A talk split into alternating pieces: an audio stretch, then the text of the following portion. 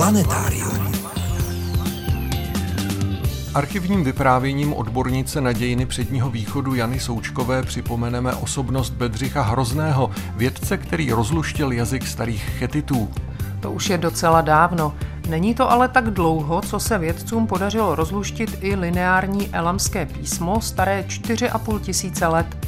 O tom pohovoří archeolog a filolog Lubomír Novák. Také náš úvodní přehled zajímavostí bude na literární notu a nevynecháme naši nepravidelnou rubriku Příběhy hvězd.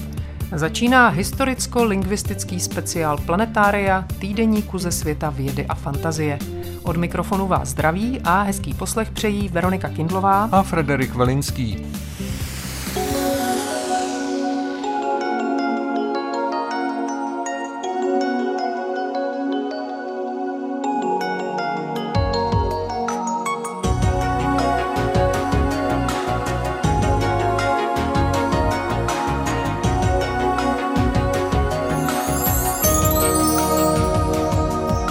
Začneme přehledem zajímavostí, které jsme tentokrát našli v knížkách klasického filologa Antonína Bartoňka Odiseové na mořích historie a Zlatá Egeis. Lineární písmo B, kterým ve 14. až 12. století před Kristem psali Mykéňané, kóduje ranou formu řečtiny. Když bylo v 50. letech rozluštěno, ukázalo se, že hliněné tabulky z Kréty nebo Mykén obsahují vesměs nejrůznější inventáře a seznamy.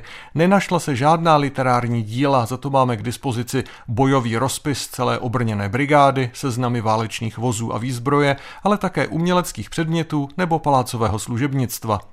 Nejstarší nápisy, psané řeckou abecedou, známe až z druhé poloviny 8. století před Kristem.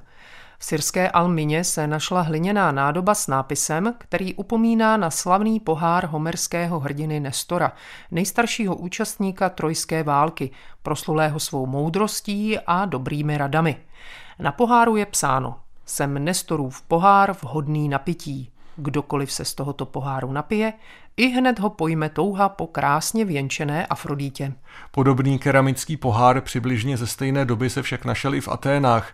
Zdá se, že měl posloužit jako odměna při jakési taneční soutěži nebo slavnosti, protože na něm v řecké alfabetě čteme, kdo ze všech tanečníků nejpůvabněji tančí, nechť toto vezme. Jisté to ale není, protože konec nápisu je porušen. Jestli je starší nádoba ze syrské Almíny nebo z Atén, se bohužel s jistotou říci nedá. Můžete si vybrat. Řekové se podíleli na civilizačním vzestupu staré Itálie, když tamní obyvatelstvo naučili svému písmu a dali tak podnět ke vzniku latinky. Velký význam měla osada Kýmé severně od dnešní Neapole. A to nejen proto, že tam sídlila známá věštkyně Sibyla – Našly se tam i četné řecké nápisy. Ten nejstarší se sdělovací funkcí je na malé pohřební nádobce z druhé čtvrtiny 7. století před Kristem a zní Jsem tatajn lekitos, kdo jej ukradne, oslepne. Starý řecký svět byl politicky dost nejednotný. I řecký jazyk byl rozdroben v řadu dialektů, což mělo zajímavý důsledek.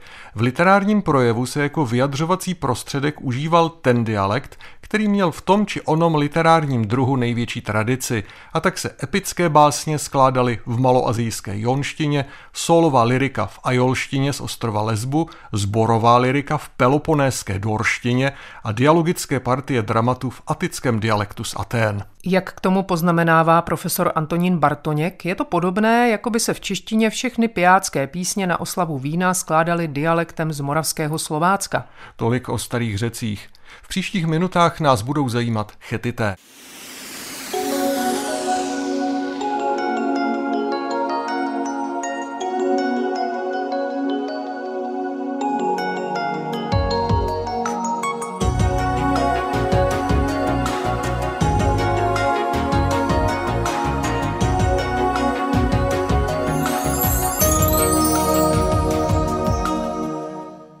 Podíl na objevech světového významu mělo v minulosti i nemálo Čechů nebo Moravanů.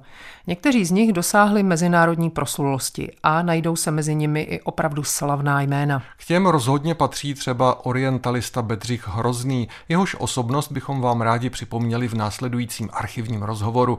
Planetáriem vás stále provázejí Frederik Velinský a Veronika Kindlová.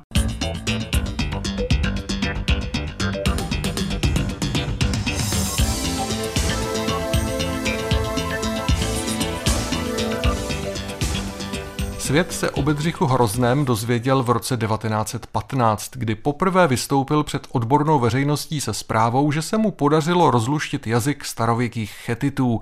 Vyřešil tak problém, s nímž se bezvýsledně prali mnozí před ním. V té době bylo Hroznému 630 let.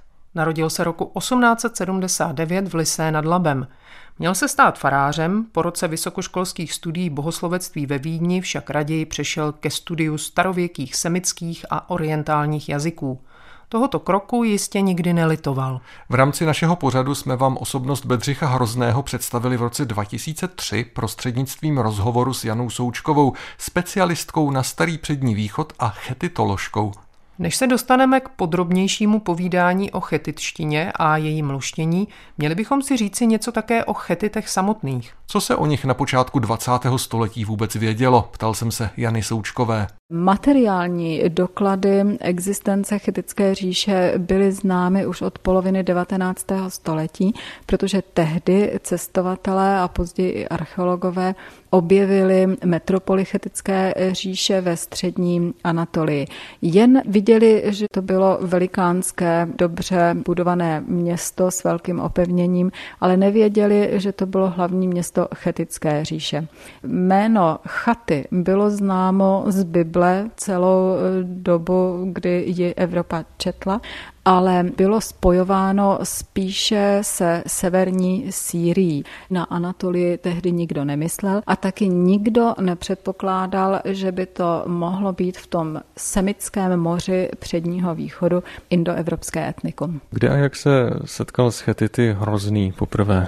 Hrozný po absolutoriu Vídeňské univerzity získal krátké stipendium na Berlínské univerzitě a tam se seznámil seznámil s některými badateli, kteří později se spolu podíleli na luštění textu, které objevil profesor Winkler po roce 1906 právě v troskách metropole Chetické říše v Chatuši ve střední Anatolii. Winkler se v celku pochopitelně zpočátku pokoušel o luštění nápisu sám.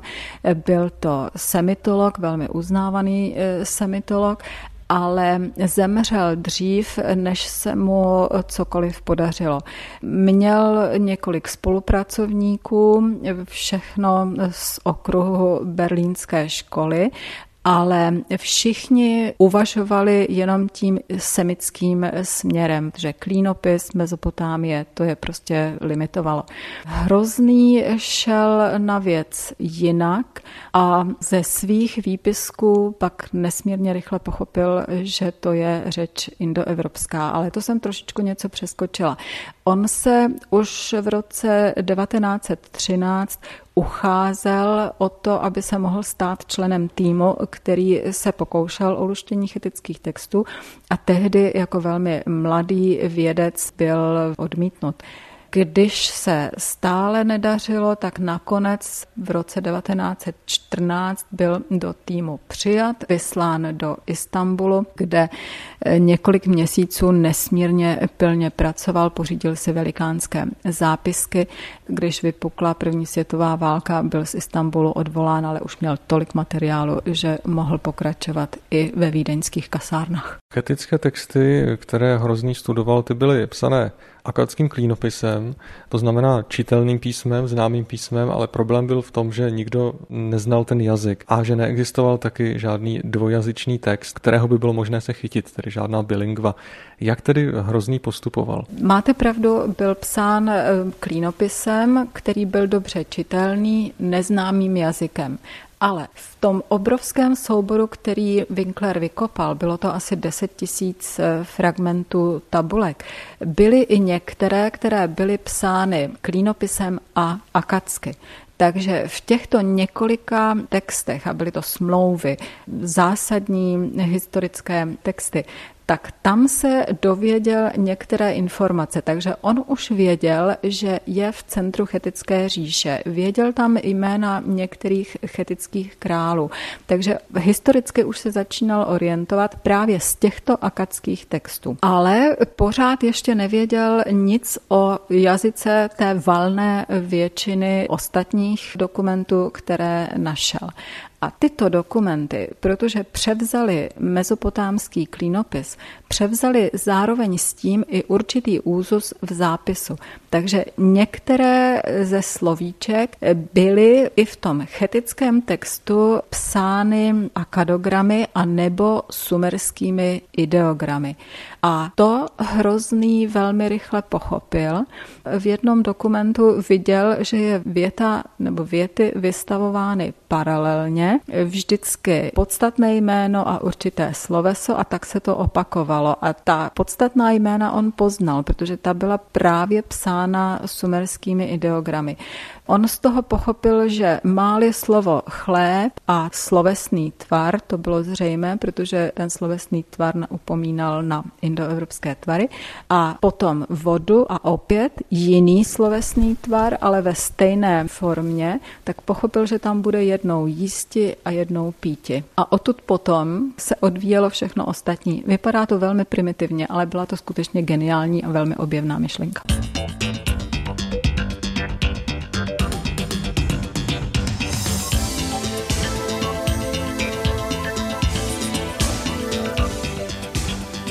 Posloucháte reprízu rozhovoru s odbornicí na nejstarší dějiny předního východu Janou Součkovou. Tématem je Bedřich Hrozný, český orientalista a úspěšný luštitel starověké chetitštiny. Jak se na Hrozného úspěch na počátku 20. století dívala tehdejší odborná veřejnost, zejména ti badatelé, kteří si už dříve na chetitštině vylámali zuby? Odborná veřejnost v první chvíli vůbec nechtěla uvěřit. Vlastně musím ještě říct, že Hrozný nebyl úplně první, kdo vyslovil tu převratnou myšlenku, že jde o indoevropský jazyk. Už řadu let předtím ji vyslovil jeden severský badatel profesor Knudson, ale ten potom sám od té myšlenky ustoupil, zavrhnul ji a zcela zapadla, takže hrozný začínal od samého začátku a jeho kolegové to v první chvíli absolutně nemohli přijmout. Takže v roce 1915 sklidil bouři, v roce 1917, když publikoval svoji rozsáhlou eh, gramatiku chetičtiny, to nebylo o mnoho lepší.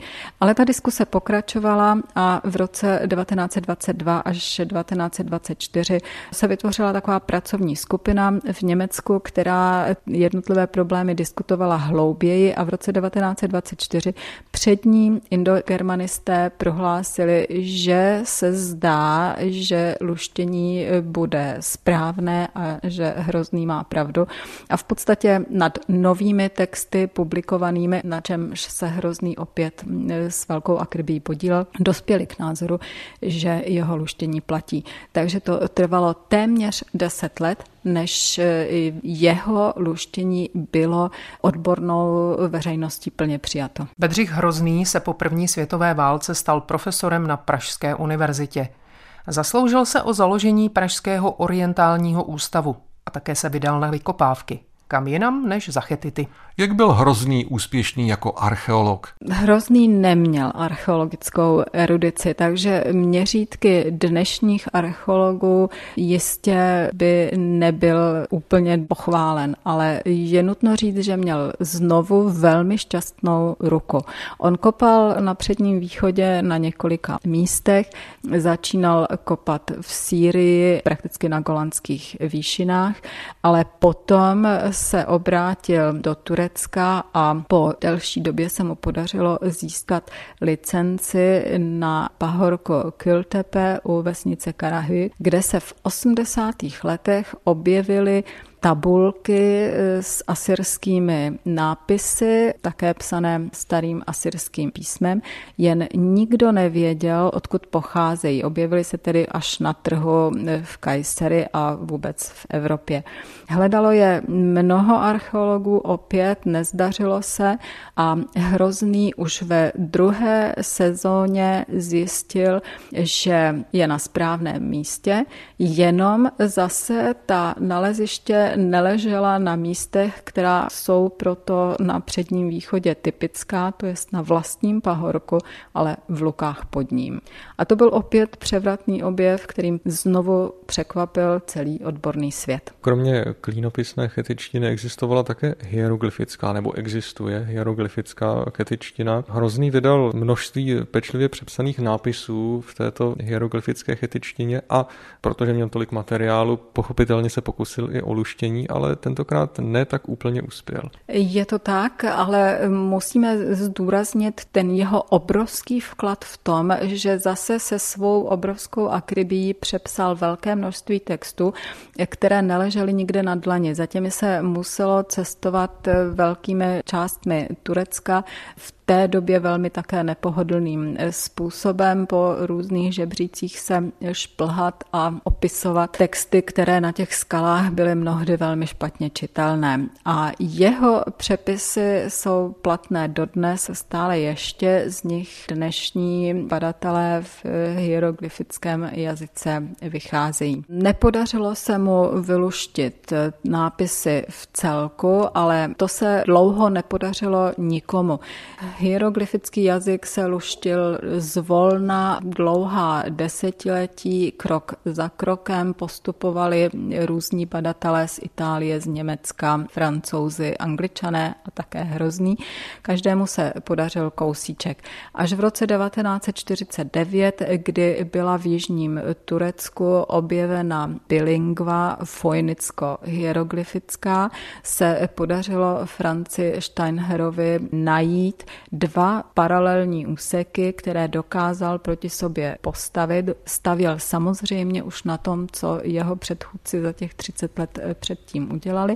A pak teprve došlo k tomu velikému skoku, kdy se začaly číst hieroglyfické texty. Mimochodem, dneska raději tomu jazyku neříkáme chetičtina, ale hieroglyfická lovějština, protože je to už trochu pozdější fáze jazyka a je odlišná. Tady bychom asi měli poznamenat, že jazyků, kterými se mluvilo a psalo v chetické říši, byla opravdu spousta. Raději než v chetické říši bychom však možná měli říkat v chetických archivech. Pravděpodobně se v chetické říši kromě chetičtiny mluvilo na mnoha místech už také luvištinou a možná se v určitých vrstvách společnosti mluvilo churicky, protože to churické osídlení prorůstalo velkými částmi předního východu. To je opět jazyk úplně odlišné skupiny než semická a indoevropská. Ale ty ostatní jazyky, které byly přítomny v archivech chetické říše, nebyly v denním styku zřejmě užívány. Jsou tam doklady palajštiny, to je indoevropský jazyk podobný chetičtině, kterým se zřejmě v těch nejstarších dobách počátkem druhého tisíciletí dětí mluvilo v severozápadní Anatolii, ale v archivech v Chatuši už se zdá, že to je víceméně mrtvý jazyk. Pak tam byla mezopotámská akačtina nebo babylonština, jak chcete, což byl jazyk písařů a taková lingua franca tehdejší doby. Byly tam některé sumerské texty, což byla vysloveně badatelská záležitost nebo záležitost tradování literatury. Churické texty, jak jsem řekla, a potom luvijské dokumenty. Ty jsou všechny rozluštěné? Luvijské dokumenty jsou dnes už víceméně rozluštěné, jsou publikovány v takovém obrovském korpusu, který vyšel koncem 20. století. Tak dlouho ta práce trvala. Hrozný ten se na sklonku života pak ještě pokoušel o luštění protoindického písma, také písma kréckého, ale ani v jednom z těchto dvou případů už neuspěl. Máte pravdu, pokoušel se, nepatřilo to k jeho velkým vítězstvím vítězstvím, ale byla to práce velmi obtížná, ten materiál byl velmi fragmentární a nelze se divit, že v této době už ta práce nebyla tak dobrá. Jak se dívá současná věda na hrozného přínos? Chetitologie je vlastně jeho dítětem. On byl tím, kdo chetitologii vlastně založil a po dlouhá léta také pilně budoval. Vydal celou řadu klínopisných textů, celou řadu edic, třeba chetický zákonník, první přepis a překlad je jeho dílem a mnoho dalších žánrů. Takže Hrozný je skutečně zakladatelem tohoto vědního odvětví a pro nás, Evropany, nutno říct, je vlastně tím, kdo nám umožnil poznat eh, naše kořeny, naše začátky. Takhle jsme si před lety v planetáriu povídali se specialistkou na starý přední východ a chetitoložkou Janou Součkovou. Osobnost Bedřicha Hrozného si můžete připomenout i v místě jeho rodiště v Lise nad Labem v muzeu Bedřicha Hrozného. Mohl by to být pro vás třeba pěkný tip na výlet? A co se starých jazyků a písma týče, toho nerozluštěného je i dnes na počátku 21. století dost a dost. Nenašel by se mezi vámi nějaký nový Petřich Hrozný?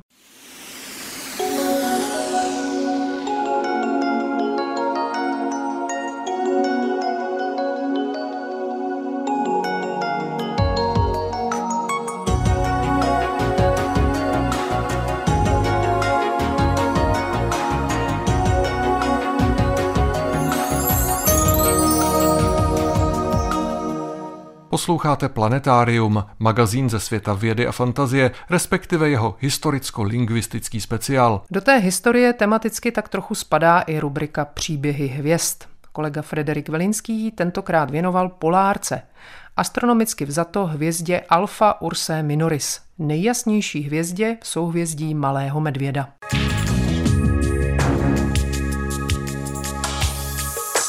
Ačkoliv je ve svém souhvězdí nejjasnější, na obloze ji snadno přehlédnete. Abyste ji našli, musíte spojit myšlenou přímkou dvě jasné hvězdy tvořící zadní hranu velkého vozu, tedy Merak a Dubhe, a tuto přímku pětkrát protáhnout. Na jejím konci vám do očí zasvítí hvězda, kolem níž se zdánlivě točí celá obloha. Polárka nebo jinak severka totiž leží skoro přesně na přímé linii s osou otáčení Země na severním nebeském pólu.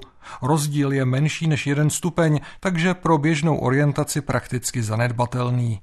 Řekové ji říkali kinosura, ocas psa, arabští astronomové zase alrukaba, jak je od nás daleko se vědci zatím neschodli. V každém případě je to víc než 300, podle posledních měření snad až necelých 450 světelných let.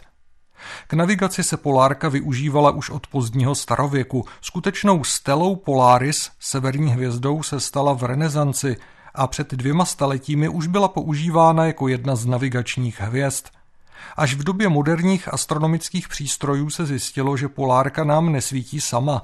Je to trojhvězda.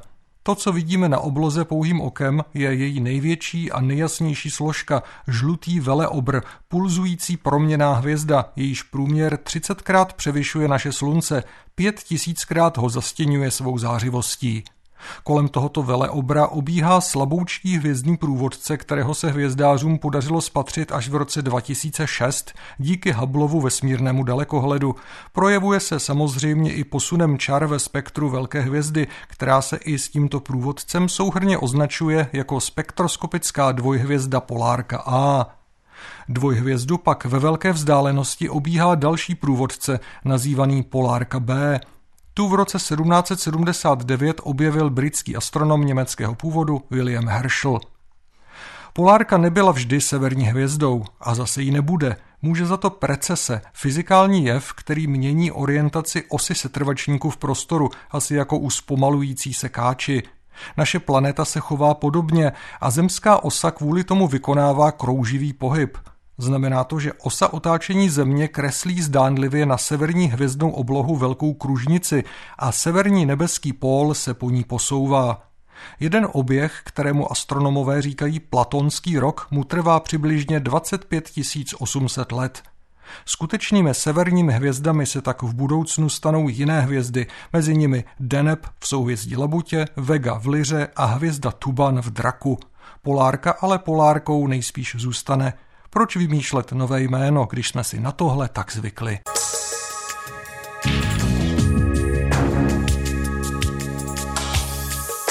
Texty pravidelných rubrik najdete v plném znění na našem webu. Rozhovory z pořadu se tam nacházejí také, především ve zvukové podobě a částečně i v textovém přepisu. Naše adresa je rozhlas.cz lomeno planetarium. Na webu najdete obvykle i naši soutěžní otázku, na kterou se můžete pokusit odpovědět. Ve hře bývá vždy nějaká zajímavá publikace. Přejeme hodně štěstí. A teď už se spolu vydáme za dalším z tajemství ukrytých ve starém písmu.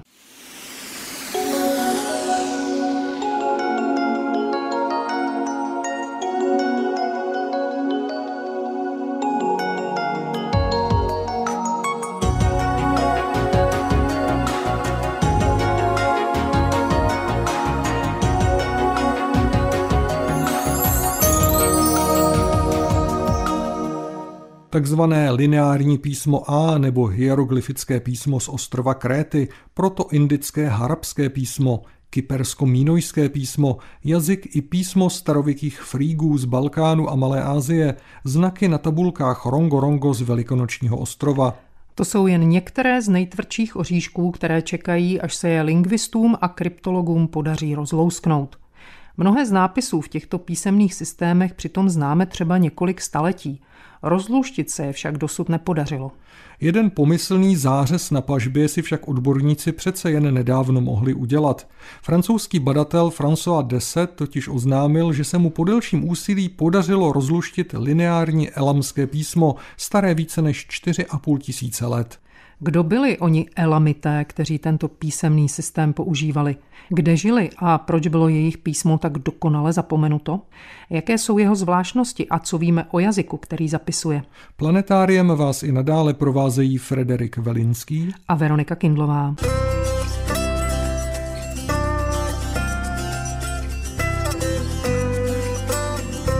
Řekli jsme, že šlo o rozluštění lineárního elamského písma – to znamená, že samotný jazyk elamština už byl známý? A pokud ano, tak odkud? O tom hovoří archeolog a filolog Lubomír Novák z katedry Blízkého východu Filozofické fakulty Univerzity Karlovy v Praze. Elamštinu už jsme znali i před rozluštěním toho lineárního písma a to především z památek psaných klínovým písmem, které jsou z trošku mladšího časového období, ale na druhou stranu známe poměrně bohatý eh, jazykový fond a dokonce existuje i slovník klínové elamštiny. Kdo to vůbec byli ti elamité a kde žili? O Elamitech eh, toho moc eh, nevíme. Je to národ, eh, který obýval zhruba oblast dnešního jiho západního Iránu na západ od provincie Fars a na východ od Mezopotámie v údolí řeky Kárun v podhůří Zagrosu. A ti Elamité, kromě toho, že tedy nám nechali některé jazykové, architektonické a archeologické památky, tak vlastně zmizely prakticky bez stopy, zůstalo akorát jméno Elam v dnešní provincii provincii v Iránu a potom provincie Chůzestán dodnes také nese jejich jméno, ale v perské podobě. Jinak kromě toho eh, jazyka o nich až tolik eh, nevíme a pravděpodobně ale byli asimilováni perskou kulturou a zřejmě i byli eh, jakýmisi základními kameny opravdu té pozdější perské civilizace, která vznikla na území Iránu. Pokud se bavíme o tom jazyku, o elamštině jako takové, co to vůbec je za jazyk? Je příbuzný s nějakým současným? Elamština je takzvaný jazykový izolát. Je to jazyk, který nemá žádného prokazatelného příbuzného. Někteří badatelé soudí, že by snad mohla být příbuzná s jazyky drávické skupiny, které nacházíme na jihu indického subkontinentu, například tamilština, ale jelikož tyto jazyky jsou doloženy z mnohem pozdějšího období, tak vlastně ta přímá spojitost není prokazatelná, takže ta elamština opravdu je vlastně jazykovým unikátem. Je unikátní dokonce i svou gramatickou strukturou strukturou. Je to takzvaný aglutinační jazyk, to znamená jazyk, který ke kořeni, k tomu slovu přilepuje různé další koncovky a zajímavý je tím, že například podobně jako čeština rozlišuje ženský, mužský nebo střední rod, stejně tak životnost, neživotnost některých kategorií, ale zároveň i podstatná jména rozlišují třeba osobu, takže se dá poznat ta označovaná věc, jaký má vztah třeba k mluvčímu v kontextu vlastně celé věty. Říkal jste, že známe památky elamské klínopisné, ale předtím se ta elamština zapisovala písmy originálními elamskými, a to jednak tím lineárním písmem a potom taky hieroglyfickým písmem elamským. To je starší? Ano, to hieroglyfické nebo tež protoelamské písmo je doloženo už z období okolo roku 3100 před Kristem a používalo se další dvě staletí. Toto písmo bohužel nebylo doposavať rozluštěno, dokonce ani netušíme, jak pořádně funguje, ale na základě vazeb a vztahů víme, že má nějaké vazby na počátky klínového písma v Mezopotámii.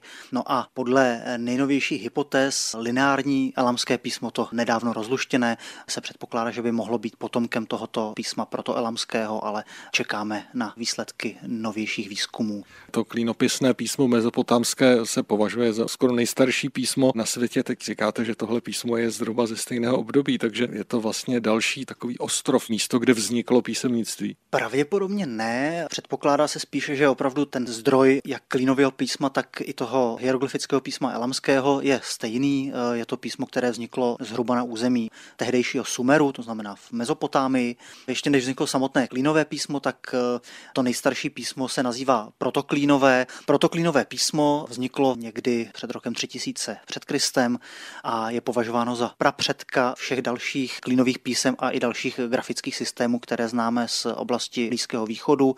Výjimkou je ale egyptština, egyptské hieroglyfy jsou jiného původu, tam je jiná tradice, která je nezávislá. Na Blízkém východě opravdu se dá říci, že pradědečky písemnictví byly nějací předkové Sumeřanů.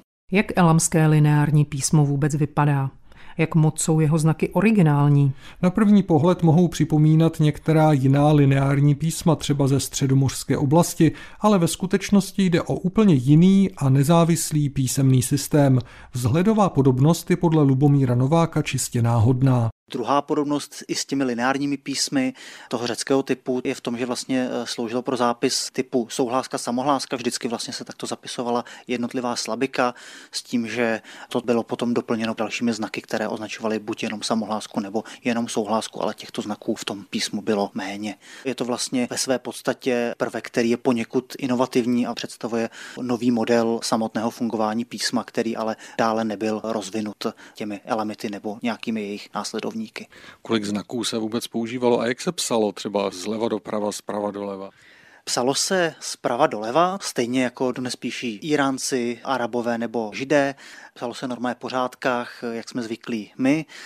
No a to písmo celkově mělo 268 eh, znaků, ale s tím, že celá řada těch znaků byly vlastně různé regionální nebo písařské varianty, třeba jenom zrcadlově otočené ty tež eh, symboly. A podle toho navrhovaného čtení se předpokládá, že opravdu to jsou jenom varianty a nikoliv samostatné znaky.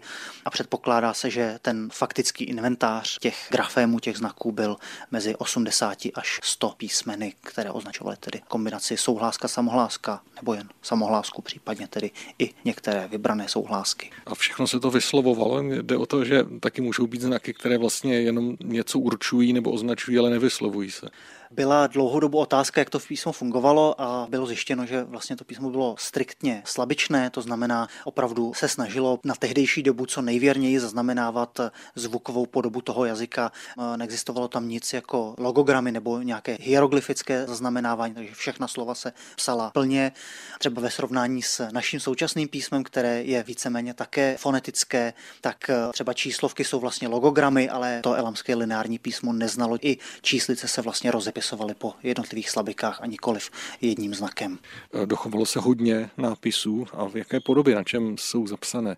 Eh, těch nápisů se dochovalo poměrně málo, je jich pouze 40, většina na kameni a jsou to nápisy, buď které zmiňují panovníky, anebo jsou dedikační, to znamená nějakým způsobem se vyjadřují třeba k božstvům, no a jsou poměrně krátké a ten repertoár je poměrně chudý.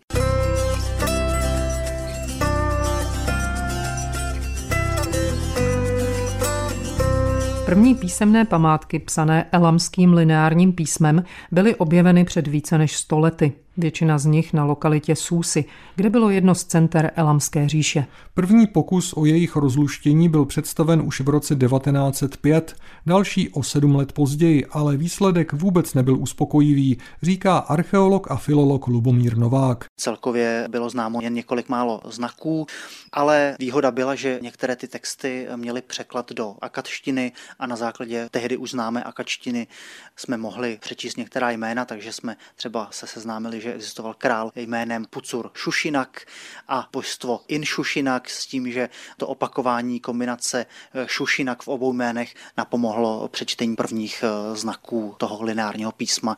Potom ale dlouhou dobu nebylo pokročeno v tom luštění. Až přišel francouzský baratel François Deset s tím, že se mu podařilo vyluštit to lineární elamské písmo. Kdo vůbec je François Deset a jak postupoval při tom luštění? François Deset je, jak bylo řečeno, francouzský archeolog a lingvista, který působil na několika univerzitách nejen ve Francii, ale i v Itálii nebo v Iránu. Dlouhá léta působil na archeologických výzkumech v samotném Iránu, především na lokalitě Súzy, která je opravdu archeologicky významná. Měl vlastně k dispozici celou řadu textů, které byly už publikovány, zdokumentovány a zároveň se mu podařilo i ten repertoár rozšířit o necelou dvacítku textů nových z různých výzkumů. No a štěstí v neštěstí díky koronavirové krizi nemohl pokračovat v těch vykopávkách v Iránu, tak s kolegy seděl nad těmi texty a podařilo se mu vlastně na základě znovu čtení toho jména Pucur Inšušinak a jméno boha Inšušinaka hledat paralely v dalších textech a na základě těchto paralel a těch známých znaků byl schopen opravdu zjistit, že to lineární písmo zapisuje opravdu elamštinu a tím, že elamština z klínového písma byla známa, tak vlastně se snažil na základě těch známých znaků a doložených men panovníků to hledat v těch textech, které vlastně si všimli, že i opakují určité typické fráze, zejména na počátku těch textů a ejhle ve srovnání s tím klínopisným materiálem v elamštině pak byl schopen dohledat i jména dalších panovníků, dokonce i božstev elamských a tímto vlastně prolomil ten kód a byl schopen ten jazyk přečíst, dešifrovat to písmo. On už to prezentoval na nějaké konferenci, prezentoval nějaké kompletní překlady třeba nějakých konkrétních památek. Zatím eh, prezentoval velice málo, protože ve vědě funguje samozřejmě eh, rivalita a dokud se něco nepublikuje, tak se na konferencích dává jenom ochutnávat. Na konferenci v Itálii předvedl dva ukázkové texty, na základě kterých pokračoval v tom dešifrování. Ten první je poměrně jednoduchý, který zmiňuje jméno panovníka a za ním královskou titulaturu, která už byla známa právě právě z textu Puco Šušinaka. Druhý text, který je zajímavější, je to nádobka, která pochází dokonce až ze střední Asie a dostala se do Iránu, do okolí Perzepole. Na tuto nádobku potom byl Elamity Virit eh, nápis, který zmiňuje pravděpodobně majitelku té nádoby nebo která ji eh, obětovala nějakému božstvu a je tam zmiňováno i pravděpodobně umístní jméno, které se předpokládá, že dodnes eh, v Iránu v okolí té Perzepole je zachováno, takže tento nález je vlastně zajímavý i tím, že nejenom ukazuje komunikaci Elamu se střední Ázií, ale zároveň to, že ta elamská přítomnost je jazykově doložena snad i v tom místním názvu dodnes. Takže Elamité svůj jazyk ztratili, ale své stopy si zachovává v moderní perštině. Pro zajímavost, jak v původním znění a třeba i v českém překladu onen elamský nápis na nádobě zněl? Asi takhle. Cana marapishair shumar ashu laini ina úšarich sian hishmanirina humšat giri nu tena tiach pro paní z Marapiše, Šumarašu, stříbrná nádoba mnou vytvořená v chrámu Sian, který je pojmenován po mně a ve slávě mého jména Chumšat, obětování v úctě daruji. Všechny dochované záznamy v lineární elamštině jsou podobně krátké a je nějaká šance, že by se našlo i něco delšího, třeba i skutečná literární památka? Podle Lubomíra Nováka je to bohužel krajně nepravděpodobné. Už je to jenom dáno samotným faktem, že vlastně ty lineární elamské památky máme doložené z poměrně krátkého období poslední čtvrtiny třetího tisíciletí před Kristem, takže opravdu ta doba, kdy se toto písmo používalo, nebyla dlouhá. Je otázka vlastně, jaká byla vůbec vůbec funkce toho písma a pokud to mělo jenom připomínat dary bohům a panovníky té elamské dynastie, tak v tomto případě ano, máme jedinou dostupnou literaturu a jelikož ani nemáme vlastně literaturu z toho mladšího klínového období, tak se dá předpokládat, že spíše takovéto památky budeme postrádat, ale napínavostí vědy je to, že vždy můžeme očekávat, že se objeví něco naprosto nečekaného. To elamské písmo bylo tedy pro zápis elamštiny nakonec nahrazeno klínopisem. Kdy k tomu došlo a proč k tomu došlo a změnil se pak nějak obsah těch nápisů? K tomu přijetí klínového písma už došlo snad někdy kolem roku 2500 před Kristem s větší jistotou až eh, okolo roku 2250 před Kristem, pokud se nemýlím. A ten důvod eh, se dá těžko říci, možná to byly důvody praktičtější, protože vlastně Elamité převzali pro svůj jazyk písmo, které už bylo používané v Akadu a jenom ho pozměnili vlastně určitými rysy, tak aby bylo vhodné pro zápis elamštiny samotné tak jestli to může být podobný vliv jako převzetí třeba latinky později v Evropě jako jednotné písmo, které se s variantami můžeme snáze naučit. Podobně vlastně chetité o trošku později také převzali akadské písmo a mírně si ho upravili pro svůj vlastní jazyk. Jestli tam byla otázka vhodnosti pro ten zápis, tak na základě těch předběžných informací se domnívám, že to lineární písmo bylo vhodnější než to písmo klínové, ale zase musíme počkat na výsledky toho současného bádání. Každopádně to klínové písmo potom převalcovalo tu eh, lineární abecedu a používalo se po několik dlouhých staletí vlastně až do vpádu Alexandra Velikého, který je jakýmsi hrobníkem elamštiny, protože po Alexandrovi už žádné elamské památky neznáme. Jak velký význam má to vyluštění lineárního elamského písma pro naše znalosti jednak eh, o historii starého Iránu a o historii písma a elamštiny jako takové. Význam je eh, samozřejmě obrovský, eh, nedá se vlastně popsat, protože i když těch textů je poměrně málo a nejsou ani moc rozmanité, tak nám otevírá novou bránu do poznání života tehdejší elity a vlastně do vnímání světa a je to vlastně reflexe celé elamské společnosti, doplňuje to archeologické nálezy nálezy. Ukazuje to opravdu na potřebu psát určitý typ textů a tím pádem i váhu toho psaného slova a zároveň nám to otevírá i cestu k lepšímu poznání elamštiny, její fonologie, fungování toho jazyka, protože máme najednou tentýž jazyk, který je zapsán dvěma různými písmy a tím pádem vlastně nám to i pomůže zpřesnit opravdu to čtení a lepší poznání elamštiny. No a pokud je ta cesta opravdu správná, tak eh, to snad otevře i bránu do poznání toho staršího eh, hieroglyfického písma, které díky tomu svému stáří nám opravdu může ještě hlouběji otevřít tu studnici znalostí dávné minulosti Iránu, předního východu, ale vlastně kolébky i moderní evropské civilizace. Říká na závěr archeolog a filolog Lubomír Novák z katedry Blízkého východu Filozofické fakulty Univerzity Karlovy v Praze. Na elamské písemnictví navázalo písemnictví staroperské, které už dávno číst umíme, jak jsme ale řekli na začátku, kluštění je toho tak jako tak pořád dost. Chce to mít znalosti, kombinační schopnosti a taky trochu štěstí. To je nezbytný předpoklad úspěchu. A to je pro tentokrát z Planetária všechno. Loučí se s vámi a krásný zbytek víkendu přejí Frederik Velinský a Veronika Kindlová. Naslyšenou příště. Planetárium. Planetárium, magazín ze světa vědy a fantazie, přináší každý týden rozhovory s odborníky či popularizátory vědy, nabízí aktuality, pravidelné rubriky a také soutěž o zajímavé publikace. V podobě zvukové či psané nás najdete i na internetu rozhlas.cz lomeno planetárium. Vydejte se s námi za poznáním.